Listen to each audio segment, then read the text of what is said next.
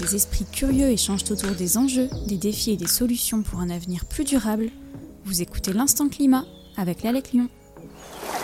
Bonjour à tous et bienvenue dans l'Instant Climat pour un épisode Tech et Environnement où nous accueillons aujourd'hui Jean-Loup Schmitt qui est administrateur système chevronné et Charles Delacombe qui, en plus d'être aussi administrateur système, conçoit et développe des logiciels pour euh, discuter du sujet crucial comment prendre en compte l'impact du numérique sur le changement climatique et quelles sont les solutions pour rester connecté quand même, mais sans consommer trop d'énergie, d'eau et de ressources. Préparez-vous donc à une conversation passionnante sur l'avenir de la technologie et son rôle dans la préservation de notre planète. Commençons par les présentations. Bonjour Jean-Loup, bonjour Charles. Bonjour. Bonjour.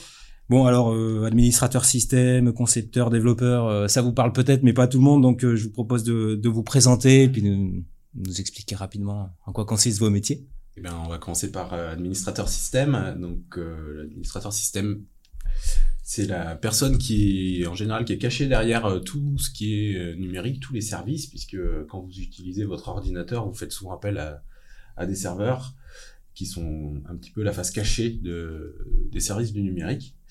Donc, l'administrateur système, le gros de son métier, c'est de c'est la maintenance de cette euh, infrastructure. sans, toi, on pourrait pas travailler.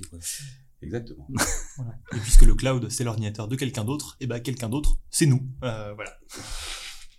Donc Charles, toi aussi, tu es administrateur système et en plus tu conçois, tu développes des logiciels. Mon logiciel, ça parle un petit peu plus, je, pense. Suis également administrateur système, également chevronné, euh, mais que la moitié du temps, puisque l'autre moitié du temps, je suis développeur, programmeur.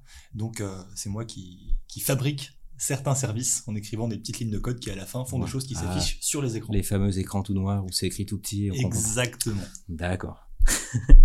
Merci. Alors euh, aujourd'hui, bah, on vit dans un monde de plus en plus connecté. Hein. Personne dira le contraire aujourd'hui. Les appareils électroniques, les data centers, les objets connectés sont loin d'être les plus écologiques. Et euh, les experts s'alarment sur les nouveaux usages du numérique qui ont un impact désastreux sur la planète et génèrent une consommation énergétique croissante. Alors, quel est le lien justement entre euh, cette industrie du numérique et, le changement climatique aujourd'hui? Eh bien, il y a plusieurs types de liens. On va, quand on, les personnes qui font des études sur le, sur le, sur le numérique euh, décomposent en général l'impact sur euh, en trois parties. C'est-à-dire la partie des terminaux, ce qu'on appelle les terminaux, tout ce qui est ordinateur, téléphone portable, euh, et tout ce, qui, tout ce que l'utilisateur final a entre les mains. Il y a une partie euh, centre de données, data center, où, où les données sont traitées, où les données sont stockées en général. Et puis il y a la partie réseau qui permet d'interconnecter ces deux, euh, le terminal de l'utilisateur et puis là où sont stockées les données. Qui, euh, donc ce sont les trois, les trois éléments, les trois gros éléments qui qui composent tout ce qui est l'écosystème du numérique. numérique, voilà. Donc Souvent, on dit, on dit, aussi digital. C'est un peu pareil, numérique, digital? C'est un anglicisme. C'est un anglicisme. Donc voilà, on parle de la même chose en fait. C'est ça. On dit digital, on dit euh, numérique. Euh, en, français, on dit numérique. Ouais. non, mais donc, ce qui est important sur ces trois briques, c'est qu'en fait, l'impact sur l'environnement n'est pas du tout réparti de la même façon. Quand on dit le numérique a un gros impact sur l'environnement, on a tendance dans l'imaginaire collectif souvent à imaginer que justement c'est les centres de données, euh, c'est euh, le fait d'avoir beaucoup de données qui transitent sur le réseau, le streaming et tout, alors qu'en vrai, ce que disent toutes les études, que ce soit à l'échelle de la France ou à l'échelle mondiale, c'est que l'impact, il est massivement à au moins 80% sur les terminaux. Donc très concrètement, l'impact du numérique, c'est le fait de fabriquer un téléphone portable, de fabriquer des ordinateurs, de mm. fabriquer des télévisions. C'est ça, c'est ça les terminaux en fait, c'est nos, écrans, nos télés, nos smartphones, tablettes, box, euh, tous les objets connectés qu'on utilise. Euh, et encore plus concrètement, la majeure partie de l'impact sur les terminaux, les machines, elle se fait au niveau des écrans. Euh, plus il y a d'écrans, pire c'est. Plus les, écrans, les écrans sont gros, pire c'est. Et donc vraiment dans l'impact du, numérique aujourd'hui, un des plus gros problèmes qu'on a, bah, c'est les télévisions énormes. Très concrètement. Oui, donc la, taille de l'écran est proportionnelle à l'impact finalement. Euh, Exactement. À l'empreinte. Exactement. Et quand on parle d'impact euh, du, numérique, là, on va pas parler uniquement des gaz à effet de serre, c'est qui est le premier, le, premier effet que, auquel on, pense quand on parle de, l'impact sur euh, la transition énergétique. Là, on va aussi, euh, on va parler essentiellement de l'impact matière, c'est-à-dire toutes ces ressources qui sont euh, exploitées. Oui, pour fabriquer justement les fameux terminaux et faire tourner les. Voilà, les fameuses terres rares, etc., qui sont euh, qui sont des ressources qui sont en quantité assez limitée sur la planète et et dont tous nos petits gadgets électroniques sont sont un petit peu gavés. Ouais. Et donc, ouais, c'est ça, mais justement, c'est intéressant, on va y revenir parce que souvent, comme tu disais, Jean, Jean-Loup, on parle du numérique avec le côté euh, gaz à effet de serre, changement climatique. En fait, c'est, les choses dont on parle aujourd'hui beaucoup dans quotidiennement, hein, même dans la presse, les gens y sont habitués. Et selon les, je me suis renseigné un petit peu, hein, selon les sources euh, officielles, hein, comme le Shift Project ou l'étude Green IT, l'ADEME ou même le Sénat, mhm. hein, qui publie des rapports, on dit qu'aujourd'hui le numérique, au niveau mondial, c'est 3 à 4 des émissions de gaz à effet de serre. Et au niveau français, c'est 2,5 de l'empreinte carbone de, de notre pays. Alors si cette part, on peut, on peut dire voilà 3-4%, ça peut paraître euh, euh, modeste comparativement à, d'autres secteurs, mais finalement ce qui, ce qui, ce qui est important, c'est qu'elle a mis quand même peu de temps déjà pour être réellement impactante, parce que le numérique, c'est pas non plus, ça n'a pas 50 ans. Euh, on va dire une grosse dizaine d'années peut-être. Un peu plus, ouais, voilà. Très vite, en tout cas au niveau de l'utilisation. Euh, et selon le justement le pré-rapport de, j'ai lu là de la mission d'information sur l'empreinte environnementale du numérique faite par le Sénat, on indique que les émissions de gaz à effet de serre du numérique pourraient augmenter euh, de manière significative, si rien n'est fait, hein, justement pour en réduire l'empreinte, de plus 60% d'ici 2040. Et donc pour en revenir à ce qu'on disait, c'est quoi justement les, principaux impacts environnementaux de cette industrie, au-delà de l'énergie, des gaz à effet de serre qu'il y a derrière? Bah Justement, là vraiment, ce, scénario tendanciel d'augmentation euh, de 60% de l'impact du numérique, c'est vraiment essentiellement sur la production de matériel. C'est qu'aujourd'hui, euh, les industriels du numérique, ils tablent sur une multiplication des objets connectés notamment, euh, une, une, massification de ça vraiment. Ils sont en train en fait de créer des usages qui n'existent pas aujourd'hui pour vendre du matériel, puisque le but à la fin pour un industriel, c'est de faire de l'argent. Euh, et donc c'est ça auquel on fait face. Donc augmentation massive des objets connectés, augmentation de la taille des écrans et multiplication euh, pour en avoir un peu partout dans les maisons, dans les entreprises. Même si même s'il y en a déjà pas mal, on peut encore en rajouter plus, en vendre plus. Et donc c'est vers ça qu'on se dirige si euh, si rien n'est fait au niveau du gouvernement français et au niveau international. C'est ça. Et justement, comme tu disais tout à l'heure, parmi les trois euh, secteurs qui constituent le numérique, hein, les, les, terminaux, les réseaux, lieux de stockage, et il y a aussi les usages, hein, ce qu'on en fait euh, nous tous au, quotidien, euh, aussi bien à titre privé que pro, on en reparlera. donc là, on, on parle d'empreinte carbone, mais le, on sait parmi les trois lequel a le, plus d'impact sur le, le, réchauffement climatique, puisque c'est quand même le, cœur du sujet, des enjeux auxquels il faut répondre aujourd'hui. Au-delà de, de l'impact aussi qu'on peut avoir sur le, parce que quand on parle de de, durable. Mmh. Voilà, on sait qu'il y a le côté environnemental, écologique, là on en parle, mais il y a aussi le côté euh, économique. Hein, tu l'as dit, il y a forcément derrière tout ça euh, des bénéfices à faire pour, pour, pour pas mal de personnes. Et il y a aussi le côté social, parce que il me semble quand même que pour euh, fabriquer tous ces, ces écrans, notamment dont tu parlais, Charles, euh, on touche quand même à certaines, certaines ressources qui sont pas illimitées sur la planète et qui ont un impact lorsqu'on va les chercher. Oui, il y a beaucoup de, de coûts cachés, de coûts humains cachés notamment. Euh, mais ça, c'est pas du tout malheureusement propre euh, au secteur du numérique. Le fait d'exploiter des travailleurs pauvres, euh, des enfants dans différentes régions du monde, c'est quelque chose qui est assez répandu dans les industries en général. Mais effectivement, c'est l'industrie numérique a ce site particulier que c'est quasiment exclusivement ce genre d'exploitation pour fabriquer mm. le matériel. C'est quoi les, les, les matériaux, enfin les ressources naturelles qu'on utilise aujourd'hui beaucoup pour, pour fabriquer les, tous ces terminaux qui nous, qui nous servent bah, On a différents types, de, différents types de minerais qui sont exploités. Donc ça, évidemment, c'est des, des, mines qui ont un, impact assez dégueulasse. Euh, et c'est pour ça que c'est des mines qu'on n'a pas en France et en Europe en général, alors qu'en fait, les minerais, ils sont présents dans nos sols. Simplement, on n'a pas très envie de les extraire chez nous. C'est beaucoup plus simple quand on ne les voit pas. Euh, et puis après, c'est des, des, processus de, de, raffinage pour les utiliser qui ont, qui ont aussi un impact euh, pas super. Mais de manière générale, on est sur une, euh, on est sur une question d'exploitation de travailleurs pauvres pour avoir de la main-d'œuvre pas chère parce que bah, quand on veut produire beaucoup, beaucoup de choses pour ensuite les vendre, c'est quand même plus agréable si on n'a pas besoin de payer des salaires corrects, de payer des impôts, etc. Et justement, quand on parle de cette fameuse empreinte carbone, c'est quoi les. Qu'est-ce qu'on utilise justement comme indicateur pour, les, pour la mesurer Si je prends par exemple mon, mon, smartphone, on a tous un smartphone aujourd'hui quasiment. bah, Sur les, les, études qui sont actuellement euh, réalisées, on s'accorde à peu près sur, euh, sur la méthodologie pour chiffrer les impacts. Donc, je vous ai parlé des trois éléments de, qui constituent euh, l'univers du numérique, les data centers, les terminaux et puis le, le réseau, le transport des, des données. Ouais. Et pour ça, chacun de ces trois éléments, on va aller creuser toutes les phases de la vie de, de, ces éléments, donc de la fabrication, du transport jusqu'à son lieu d'exploitation ou jusqu'à son utilisateur pour les terminaux.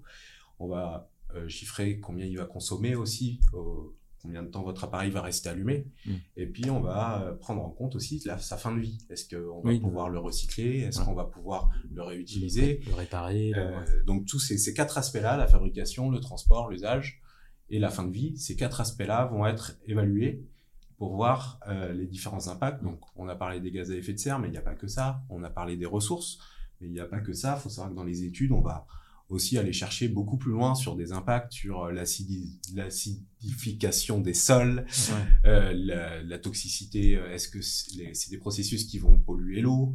Est-ce que est-ce que c'est des processus qui vont engendrer des, des rayonnements euh, radioactifs ou des mm. choses comme ça. Enfin, il y a vraiment une pléthore de, de critères qui sont l'impact que ça peut avoir localement sur la, la biodiversité aussi locale, ouais, j'imagine. Aussi. Donc tous ces éléments-là, euh, c'est très complexe. Hein, c'est quand même des, des, études qui sont euh, assez complexes et qui sont encore en cours euh, de réalisation. Mm. C'est-à-dire que comme voilà, le numérique c'est quelque chose d'assez récent, et euh, à la fois la méthodologie pour essayer de chiffrer tous les impacts, mm. et à la fois les chiffres ne sont pas c'est encore tout récent, donc on n'a pas mm. encore euh, tout exploré. C'est pour ça qu'il euh, y a toujours une petite marge quand on dit aujourd'hui c'est 3 à 4% c'est peut-être 5, c'est peut-être un peu moins, mais la tendance est quand même plutôt l'augmentation. Ça, on est un, ah oui, on ça, sans aucun doute. D'accord. Ouais. Ouais. Et c'est ça en fait finalement, Jean-Loup, ce dont tu parles, ce qu'on ce qu'on nomme le l'ACV, l'analyse du cycle de vie en fait, depuis la ressource de base depuis la fabrication jusqu'à la, fin de vie, jusqu'à la fin de vie du produit. De l'outil et tout ce que ça a généré au milieu entre transport, transformation. Donc voilà, ça prend en compte, c'est pas uniquement euh, le fait d'avoir euh, ton appareil euh, dans la main et puis voilà, ça consomme de l'électricité, je le branche le soir. Euh, donc ça c'est pris en compte, mais il y a tout, tout, tout le reste de la vie. Mais c'est ça, c'est ça la vraie empreinte finalement, c'est l'empreinte. une fois que le, produit a eu. Voilà, on toute sa vie quoi, de A à Z. Le, le, le gros de l'empreinte pour tout ce qui est numérique, c'est quatre 80% de l'empreinte justement sur tous ces, ces critères-là et euh, 80% de, de l'impact est concentré dans la fabrication. Ouais. Et il y a même euh, pour certains équipements, euh, genre pour le réseau, les fibres optiques, etc., ou à l'usage, c'est un, un, impact qui est euh, zéro. Mmh. On est vraiment que euh, essentiellement l'impact mmh. l'impact écologique du mmh. numérique est essentiellement concentré sur la phase de fabrication. C'est ça, parce qu'on sait faire des appareils qui sont très performants quand ils sont mutualisés en plus, donc comme euh, le réseau ou euh, certains certains gros centres de données, de choses comme ça, ils sont utilisés de manière vraiment très efficace. Donc finalement, leur coût d'utilisation par rapport à leur utilité est vachement faible, mais il reste que il y a la, c'est la fabrication qui est très importante. Et donc en fait, quand on a un téléphone portable en main, quand on achète un téléphone portable, bah, il y a 80% de son empreinte écologique qui a déjà eu lieu. C'est pour ça que ce qui est fondamental, ouais. si on veut réduire la part du numérique dans l'empreinte carbone, euh, dans le bilan carbone global, et éviter qu'elle euh, qu'elle augmente trop, ouais.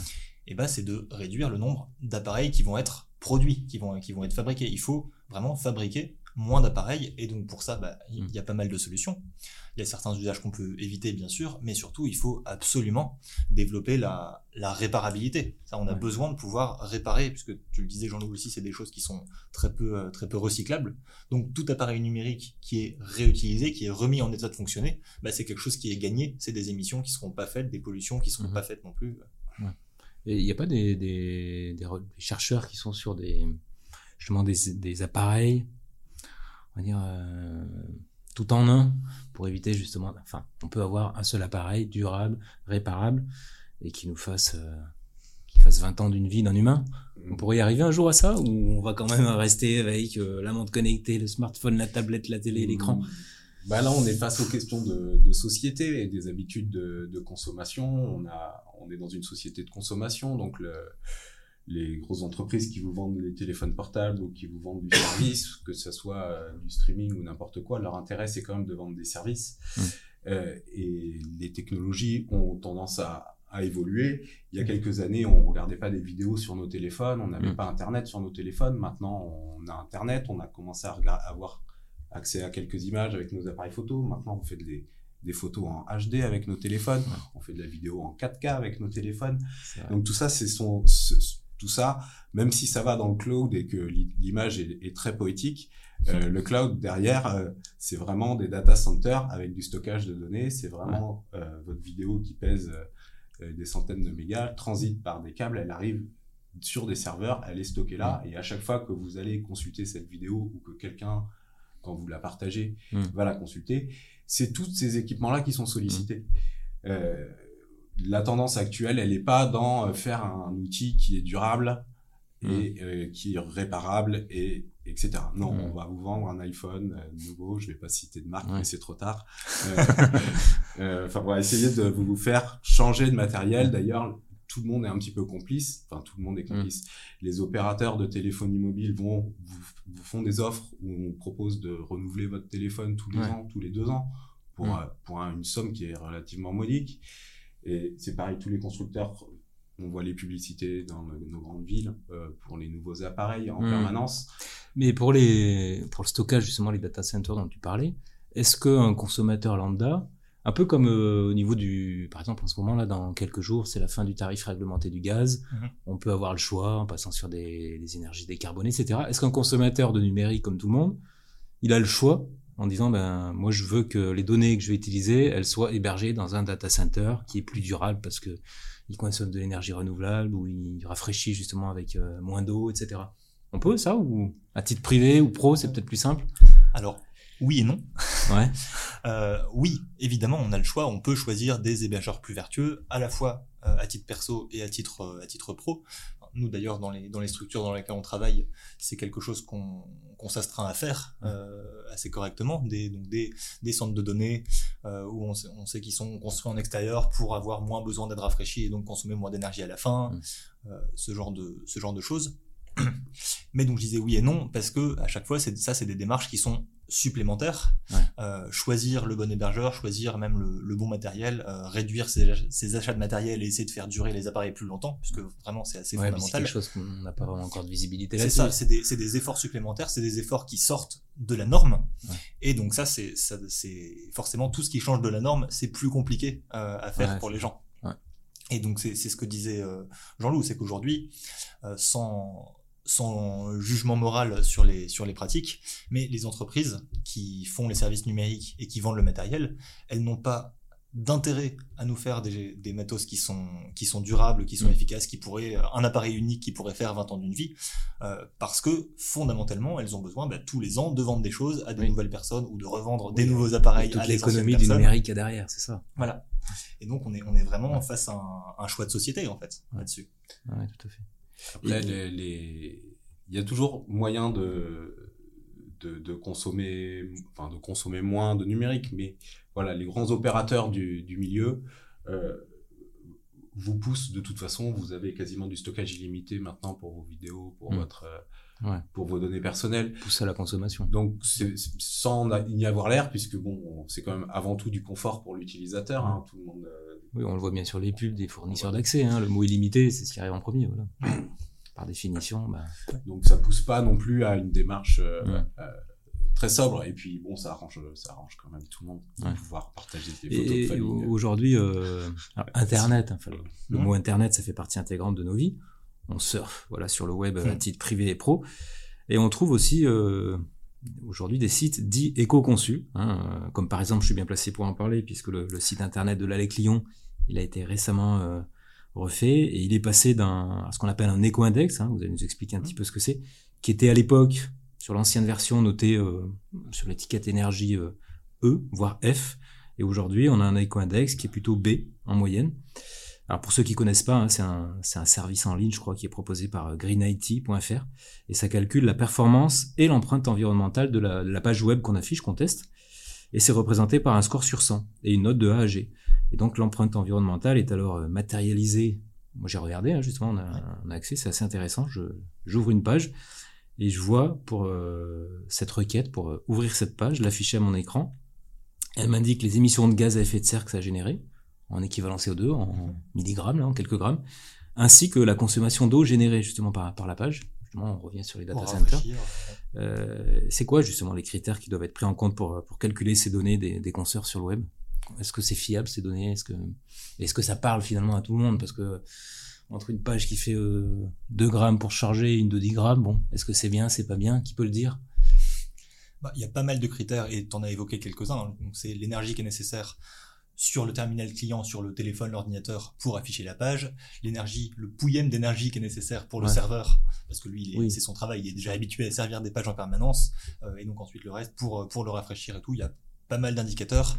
Euh, c'est pas forcément très très fiable puisqu'on en parlait tout à l'heure on Mm. peut choisir différents hébergeurs qui Mm. euh, qui ont qui ont différentes pratiques et donc différents impacts ça c'est pas quelque chose que euh, qu'un simulateur peut peut savoir à l'avance donc il se base sur des moyennes Ah oui. donc il estime que globalement plus une page est légère Ouais. euh, moins elle a elle a C'est d'impact plus lié à la construction de la page en soi. voilà, c'est c'est c'est pas c'est pas que c'est pas pertinent en fait, c'est c'est intéressant C'est et c'est intéressant. bien de toute façon d'aller vers des pages euh, des pages de, de taille réduite parce qu'en plus elles fonctionnent plus vite, elles vont Mm. pouvoir s'afficher sur un plus grand nombre de, euh, de matériel. Des vieux ordinateurs vont avoir aucun mal à continuer à les Ouais. afficher, mais c'est quelque chose qui intervient vraiment en bout de chaîne. On le disait tout à l'heure, l'utilisation des appareils c'est assez mineur dans leur impact. Ce qui est important c'est leur fabrication, mais donc c'est pas dénué de c'est pas dénué de lien. Mais Ouais. maintenant dans le cas de la LEC, ça pose pas de problème puisque euh, bah, le, le, le cœur d'activité, euh, c'est Oui. de faire baisser l'empreinte carbone globale, donc c'est intéressant. Maintenant, on a aussi des acteurs qui utilisent l'éco-conception comme une espèce de vitrine pour compenser le reste. Donc si c'est par exemple un pétrolier, euh, Mm. mais qui a un site éco-conçu, Ouais. ça pose euh, Le quelques, fameux greenwashing, quoi. C'est euh, ça. Voilà. se donner une petite conscience. C'est Ouais. ça. C'est ça, mais faut Mm. pas oublier que voilà le même euh, le plus gros des sites, euh, même avec des, des vidéos dans tous les sens, etc. euh, le gros de l'impact, ça restera toujours le matériel. Donc, Oui, euh, on en revient toujours là. bien sûr, euh, faut, on a, faut essayer d'agir sur tous les leviers possibles, puisqu'il y a vraiment une urgence au niveau de, de la Ouais. lutte euh, climatique. Mais, euh, mais voilà, le, si, pour être efficace, euh, le réduire son son, son quoi c'est son éco-conception éco- ouais. éco-conception de site c'est pas pas la priorité c'est pas là où on va pouvoir faire euh, Des grosses de économies. ouais. grosses grosses Mmh. économies d'énergie Mmh. même si bien sûr euh, toute bonne éco- toute économie est bonne à prendre Mais- Alors bien un- sûr, euh, oui Charles. Bah, il y a un truc très simple dans l'éco-conception, et tu as parlé tout à l'heure de publicité, Ouais. euh, et c'est important de l'évoquer, je pense, euh, dans, le, dans le poids des sites et des applications, et dans ce qui cause largement la l'obsolescence des appareils parce que ça demande toujours plus d'énergie bah justement il y a la publicité. Euh, aujourd'hui quand on enfin quand on va sur n'importe quoi un, un site de médias n'importe quel site qui affiche de la pub en fait il y a une part non négligeable du trafic qui est utilisé d'un côté pour récupérer euh, les informations publicitaires, Ah les banderoles qui bougent, Ouais. qui sont faites pour attirer l'œil et tout. Euh, et d'un autre côté, il y a une grosse partie d'énergie qui est faite pour savoir si on clique sur la pub, quand est-ce Oui. qu'on l'a regardé, euh, Ah oui, quel ouais, comportement on a eu. Voilà. les donc, algorithmes il y a- qu'il y a derrière. voilà. ouais, qui- Il y, a, il y a toute cette partie de la publicité sur Internet euh, qui, en termes d'éco-conception, est une, est une gabegie totale. Et donc, Mm. on va pas parler ici de tous les impacts de la pub Ouais. parce que ça serait un, un sujet à part entière, mais, euh, mais ça participe vraiment au problème. Mm. Bah, justement, enfin, tu, tu fais bien la transition parce que bien sûr, il n'y aurait pas d'impact numérique s'il n'y avait pas d'utilisateurs. hein. On est d'accord? Et comment, donc les utilisateurs, hein, nous tous, aussi bien au titre pro que privé, euh, on peut contribuer à réduire l'impact environnemental si tant est qu'on en ait conscience? Est-ce qu'il y a des gestes simples à adopter aussi bien au niveau de l'usage hein, du, du terminal que du choix du terminal? Parce qu'on en a quand même parlé, j'ai bien compris que c'est 80% de l'impact, c'est quand même le, le matériel. Ouais. Voilà. Est-ce que vous auriez des conseils ou à titre euh, aussi bien pour une boîte hein, euh, privée qui de toute façon doit se doter de son matériel, de son parc informatique, de ses terminaux, que d'un particulier qui dit bon voilà, je dois en changer parce que là vraiment il n'est pas réparable. Est-ce que je peux en trouver un réparable? Qu'est-ce que je peux faire? Vers quel euh, quel choix aller? Qu'est-ce qu'on qu'est-ce qu'on peut faire en tant qu'utilisateur? Ben, il y a plusieurs choses. euh, donc effectivement, le, on a dit que c'était surtout le matériel qui, qui, Ouais. qui avait un gros impact. Donc euh, la première des, des choses qu'on va essayer de faire, c'est de faire durer son matériel le plus longtemps possible. Ce qui n'est pas toujours euh, chose facile puisque les constructeurs ne jouent pas forcément le jeu. hein. Mm. On a tous eu, je pense, un téléphone qu'on n'a pas pu mettre à jour au bout d'une petite période. très, euh, très énervant. pas, pas si longue d'utilisation, alors que l'appareil fonctionne. Euh, donc bon, essayer de, de conserver son, son, son matériel le plus longtemps, et dans le cas de, où le remplacement est, est nécessaire ou souhaité, euh, aller chercher des appareils qui ont un, un indice de réparabilité élevé, euh, c'est-à-dire où vous allez pouvoir changer la batterie, changer l'écran facilement, où tout n'est pas. On peut le savoir ça en magasin tout simplement. Maintenant c'est euh, obligatoire, donc il y a un indice de réparabilité qui est affiché normalement sur tous Pour les tout appareils. ce qui est numérique, un écran télé, d'ordi, un- une tablette, un smartphone. Je suis pas sûr que ça soit sur Pas tous sûr les pour appareils. télévisions, mais bon, Ouais. nous, comme on est sobre, on n'en achète pas. Euh, forcément, on- n'est pas très au courant. C'est-à-dire que les constructeurs qui l'affichent pas, Ouais. c'est peut-être ceux qui font pas trop d'efforts pour C'est faire du matériel. En tout cas, le client qui va voir l'info, il est censé pouvoir l'avoir quand même.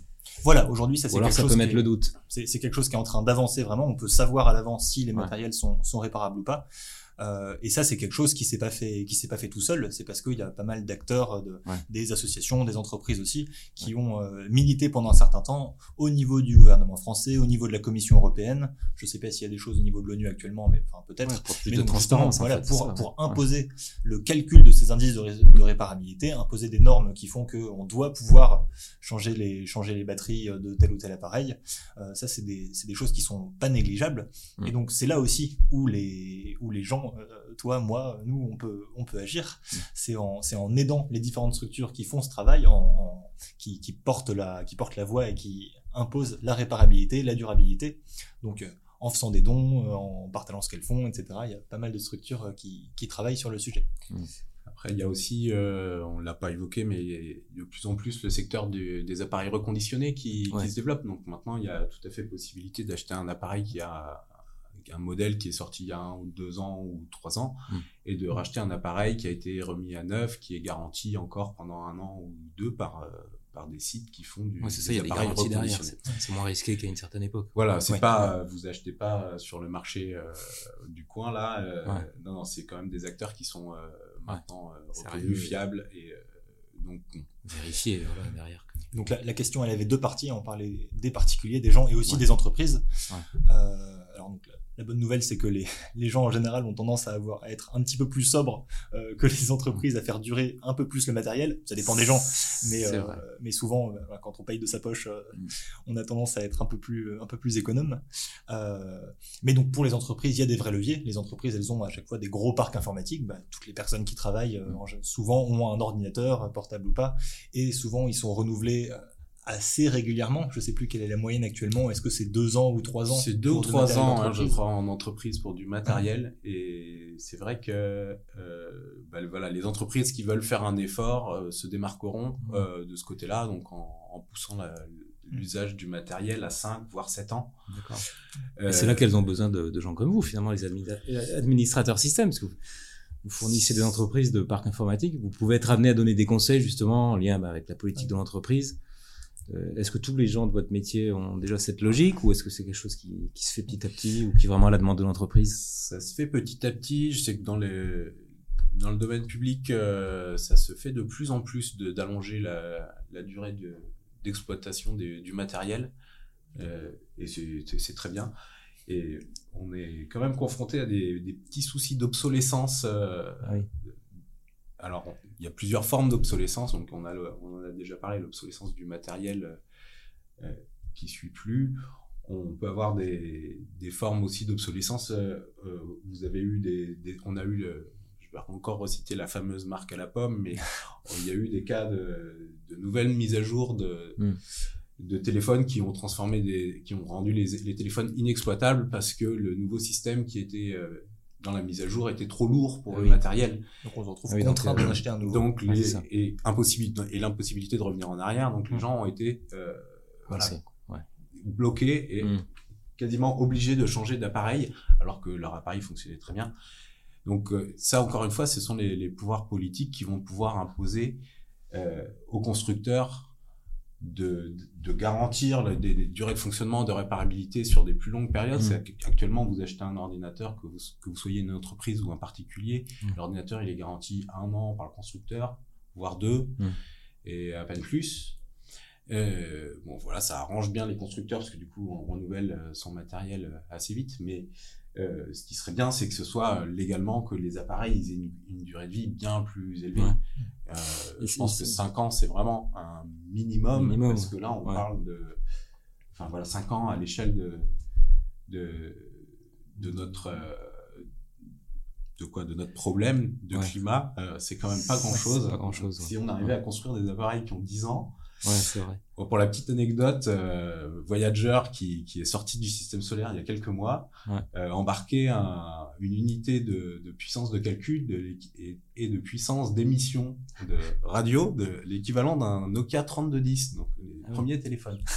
Et on, a pu- arrive encore à l'écouter. Ouais. Donc c'est pour dire que voilà, est-ce que quelque part la, la technologie, on, on, Mm. on a peut-être un petit peu dérivé sur, Ouais, c'est un- efficacité. un, un peu confort. Et justement, pour en revenir à bah, toute la gestion des données, les data centers, les réseaux, euh, sans eux, bah, on peut pas se divertir, s'instruire, travailler, nous informer, euh, être en relation avec nos amis, hein, quasiment aujourd'hui. Est-ce qu'ils ont des stratégies et des, des pratiques euh, qu'ils développent aujourd'hui à leur niveau pour réduire les consommations d'énergie? Voilà, on entend parler de certains data centers, sans citer les noms, mais qui couvrent leur, leur parc de panneaux solaires, etc. Est-ce que c'est juste un peu pour, euh, pour la com ou est-ce que ça peut avoir un réel impact et ça peut faire venir des clients, entre guillemets Alors à mon époque, on savait s'amuser avec un cerceau. Euh, c'est pas vrai. Euh, non, non, mais évidemment, oui, euh, c'est, enfin, les, les grands acteurs du numérique ont des stratégies Ouais. pour réduire leur empreinte parce qu'en fait, ils ont, ils ont un très gros intérêt à ça, notamment un intérêt financier, puisque Oui. bah, un data center plus efficace, c'est un data center qui consomme moins d'électricité et qui est plus simple à refroidir. Donc à la fin, c'est une facture qui est réduite. Et donc à la fin, Ouais. on gagne financier, voilà, pour répondre à une certaine demande aussi, parce que les gens- il y a de plus en plus de gens qui sont demandeurs quand même. Il y a aussi une question d'image, euh, effectivement. Maintenant, le problème, euh, c'est que euh, on est face à un, on est face à un effet rebond aussi. Et que oui, ils arrivent donc des, des Google, des Meta pour Facebook sont capables de Mm. faire des trucs beaucoup plus sobres et très efficaces, mais ils font ça en créant dans le même temps plus de services et, et en créant plus de services qui répondent pas forcément à une demande de la part des gens. Il y a beaucoup Mm. de besoins qui sont qui sont créés euh, et dans ces besoins créés, bah, il y en a il y en a qui sont pertinents et il y en a où on découvre après qui sont pas pertinents. Parce que donc là on est Est-ce qu'ils travaillent avec des, des gens comme vous? Parce que sans rentrer dans la technicité, hein, pour les auditeurs qui nous écoutent, mais justement quand on, Ouais. on développe, comme toi Charles, des logiciels, est-ce qu'il existe aussi des solutions techniques sur le développement justement des logiciels qui vont permettre, si on les utilise, bah, de réduire un petit peu le, les consommations qu'il peut y avoir derrière Ah, Là, je vais encore répondre oui et non. Ouais. Euh, alors, oui, dans, dans la mesure où euh, les, les personnes qui travaillent donc, dans ces grandes entreprises et dans plein d'entreprises sont, sont des personnes d'une compétence que je ne remettrai absolument pas en cause. Il y a des gens très très intelligents qui travaillent là-dedans et qui font un, qui font un boulot formidable euh, et qui sont capables de faire des applications très efficaces. Maintenant, quand on parle toujours de Facebook, Google, euh, Amazon, Microsoft, euh, j'en oublie peut-être, mais bon, bref, les, géants, différents géants du numérique, euh, il y a toute une partie de ces cerveaux efficaces qui sont mis au service de la collecte de données sur notre vie privée Mm. pour à la fin réussir à nous vendre plus de choses. Donc euh, oui et non. Oui, on est capable de faire des trucs très efficaces et il y a plein de gens qui bossent là-dessus. Malheureusement, euh, Mm. il y a une partie de cette puissance de cerveau Ouais. qui est utilisée, je dirais pas à mauvais escient, mais en tout cas euh, à quelque chose qui n'est pas compatible avec la transition écologique. D'accord. Alors comment malgré tout on peut, on peut promouvoir ben, la, durabilité, l'allongement de la vie euh, euh, utile de- des produits numériques, des systèmes de gestion et de transfert de données, si vraiment on souhaite s'impliquer là-dedans?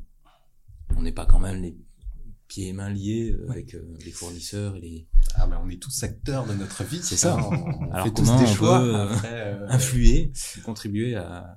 bah, on, changer de- on l'a dit, donc faire durer le matériel. Et là, on, va se confronter à, à un problème, celui que j'ai évoqué tout à l'heure. J'ai pris l'exemple de, de l'iPhone, mais euh, vous l'avez certainement aussi vécu si vous avez un ordinateur depuis plusieurs années, euh, au Mm. passage de, de version majeure de votre système d'exploitation.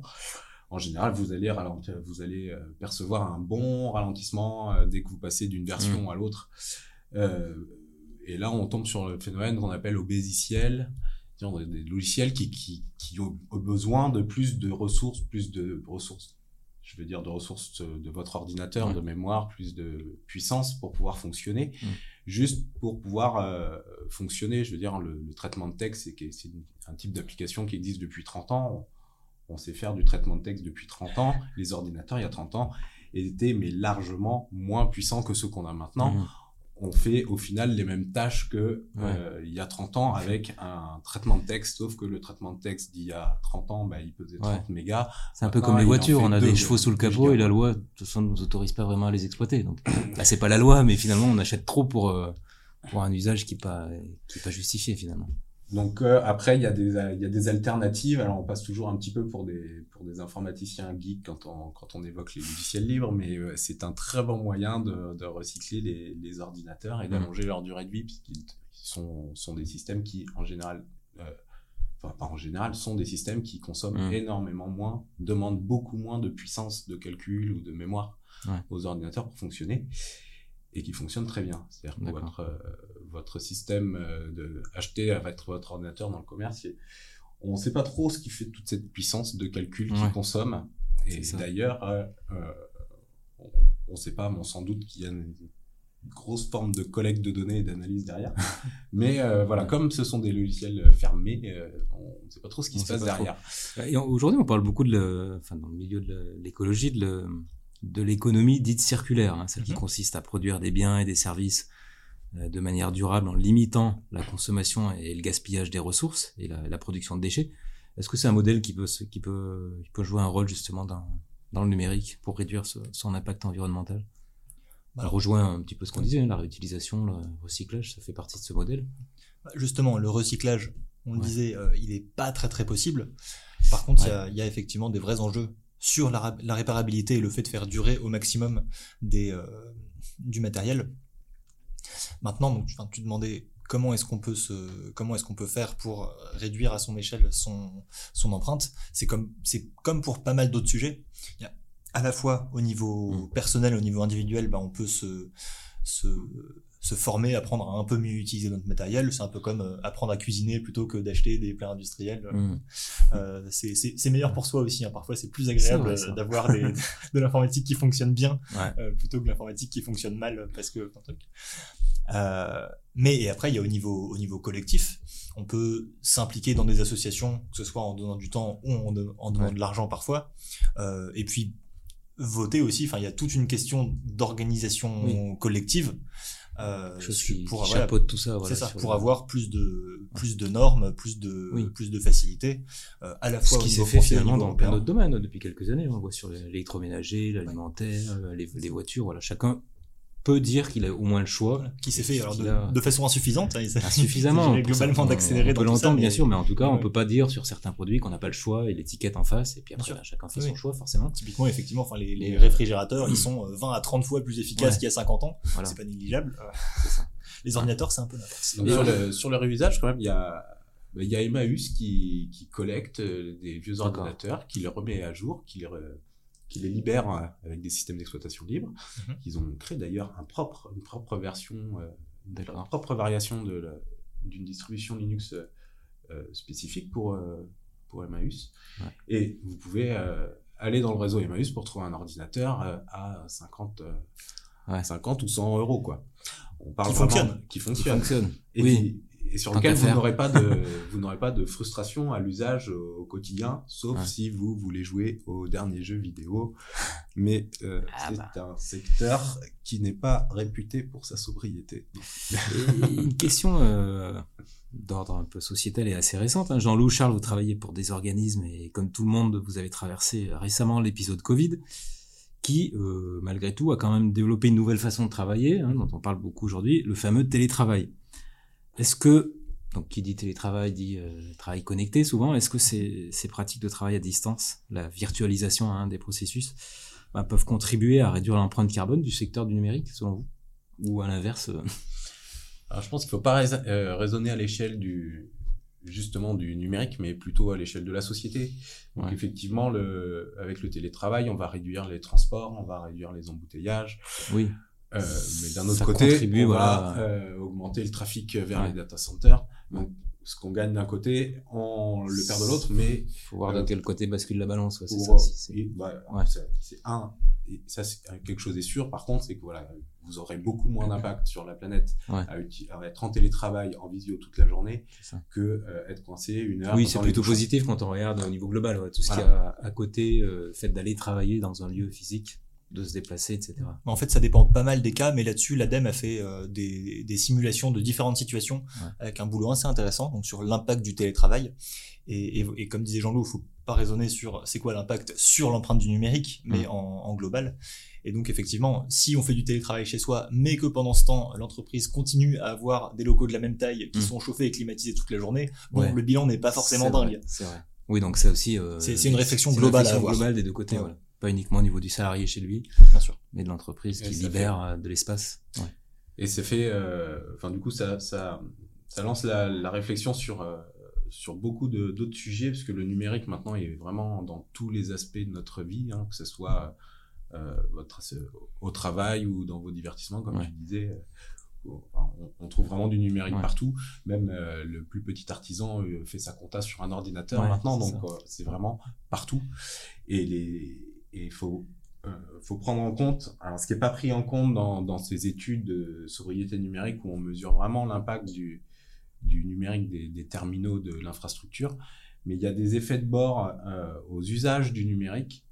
Donc, je pense par exemple au, au commerce en ligne. Donc, Ah oui. il y a de plus en plus de gens. Ouais. Il y a beaucoup plus d'achats qui se font maintenant sur des boutiques en ligne. Puisqu'il y a le côté facilité, rapidité. C'est facile, et, vous, avez- vous pouvez acheter quelque Ouais. chose en deux clics sur votre téléphone portable en rentrant Ouais. du boulot dans le bus. Oui, donc si on a fait toute la procédure pour euh, diminuer son impact numérique, mais qu'on passe sa journée à acheter à l'autre bout du monde grâce au numérique, Ouais, de Ouais, l'autre- il y a- donc, ça a- rejoint cette réflexion globale finalement qu'on retrouve à tous les niveaux. C'est ça, c'est qu'il y a vraiment euh, des changements profonds qui sont dus au numérique de, de société. Ouais. Et, et, et là, on, on Mm. ne sait pas.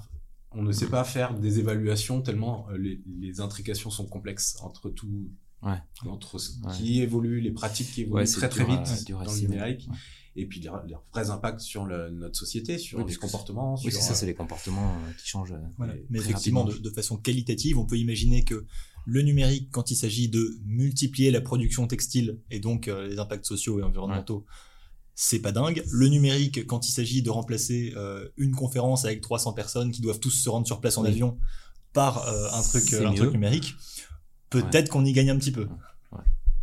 Ouais, c'est vrai que c'est c'est un sujet en tout cas euh, qui est pas fini de faire parler et qui est plutôt passionnant. Ouais, mais donc c'est toujours une Euh, question d'usage et de vision générale. C'est ça. Et, et vous, euh, Jean-Loup, Charles, à titre perso, parce que bon, une fois Mm. la journée boulot passée sur les écrans, hein, on a bien compris, est-ce qu'à titre personnel, dans votre quotidien, vous êtes sobre numériquement? C'est pas une question piège. Eh ben, on, on s'efforce. Enfin, moi, ça fait déjà euh, plus d'une dizaine d'années que j'utilise du matériel reconditionné chez moi. Ouais.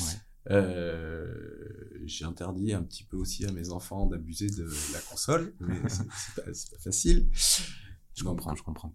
Donc on s'efforce d'être euh, d'être sobre. Moi, je je suis pas présent sur les réseaux sociaux, par exemple aussi parce qu'il est question de pas uniquement de sobriété, mais aussi de respect de ma vie privée. euh, ce sont des choix personnels. Voilà, bon, j'estime avoir Ouais. un, un- un mode de vie à, à peu près euh, sobre, en tout cas de mon point de vue. Mm. Mais après, chacun placera bien le, le curseur de la sobriété Ouais, à, son niveau de, de tolérance. Et toi, Charles? C'est quelque chose de très personnel. Oui, bah moi aussi je suis, je suis, je suis très sobre, même si, contrairement à Jean-Loup, je suis un peu présent sur les réseaux sociaux, mais Ouais. pour essayer de contribuer à faire baisser l'impact d'autres gens. Donc finalement, est-ce qu'on n'y gagne pas? C'est vrai, c'est vrai. Mais, mais Oui, ouais, vraiment, on est, on est dans, dans, dans une démarche collective en fait. On est Ouais. tous dans le même bateau. Il n'y a pas de question de qui est le plus sobre, qui est euh, irréprochable, qui a déjà aujourd'hui une empreinte de euh, 2,3 tonnes euh, ça. de- d'émissions CO2 par an. C'est pas du tout ça la question, parce que moi, si je suis sobre tout seul, euh, et ben en fait, à la fin, je vais avoir euh, une planète ratée comme tout le monde. Donc euh, l'enjeu, c'est vraiment qu'on réussisse tous ensemble, toute Oui, la, comme toute la dit, société, euh, toutes les sociétés. Tu es présent sur les réseaux, mais une certaine mission, voilà, quelque part, euh, certains types de messages, parce que tout est varié sur les réseaux sociaux, il y a du bon, du moins bon. C'est comme à la LEC, nous on fait des podcasts. Alors euh, justement, euh, un podcast, ça consomme plus d'énergie qu'une vidéo ou... Ah non, moins, c'est Ah, du son. moins, C'est ah, c'est très bien, on sait très bien. Alors En on va continuer les podcasts. Le, le podcast, c'est vraiment un très bon format, Ouais. même si le texte est pas mal aussi. C'est vrai qu'on fait aussi de la vidéo, mais voilà, l'objectif c'est de faire des vidéos aussi pédagogiques sur Ouais. ces sur ces thématiques, hein, parce que forcément on est obligé d'utiliser euh, de mieux le mieux possible les euh, supports et les techniques dont on peut parler sous couvert de changement climatique, hein, certes, mais euh, euh, si on fait rien en même temps, on n'avance pas.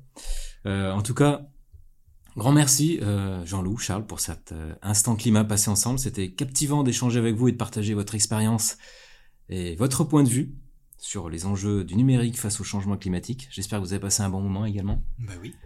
Oui, oui, oui. Merci à nouveau d'avoir partagé cet instant climat. Est-ce que vous auriez pour les auditeurs peut-être quelques quelques sites web, quelques bouquins euh, euh, intéressant sur ces, sur ces sujets qui, qui pourraient être creusés? Alors, euh, bah, ça a été cité, mais il y a effectivement le Green IT, qui est une association française qui travaille depuis une vingtaine d'années sur le sujet, donc qui, qui, travaille avec l'État. On a l'ADEME, l'ARCEP aussi qu'on a cité déjà. Sur l'économie circulaire, donc j'ai cité Emmaüs, mais euh, en fonction, à peu près dans toutes les grandes villes, il y a des réseaux de d'utilisateurs qui récupèrent les ordinateurs, qui les remettent, qui les, euh, retapent et qui, les remettent euh, sur le marché, qui les réparent et qui les à moindre et qui les redistribuent.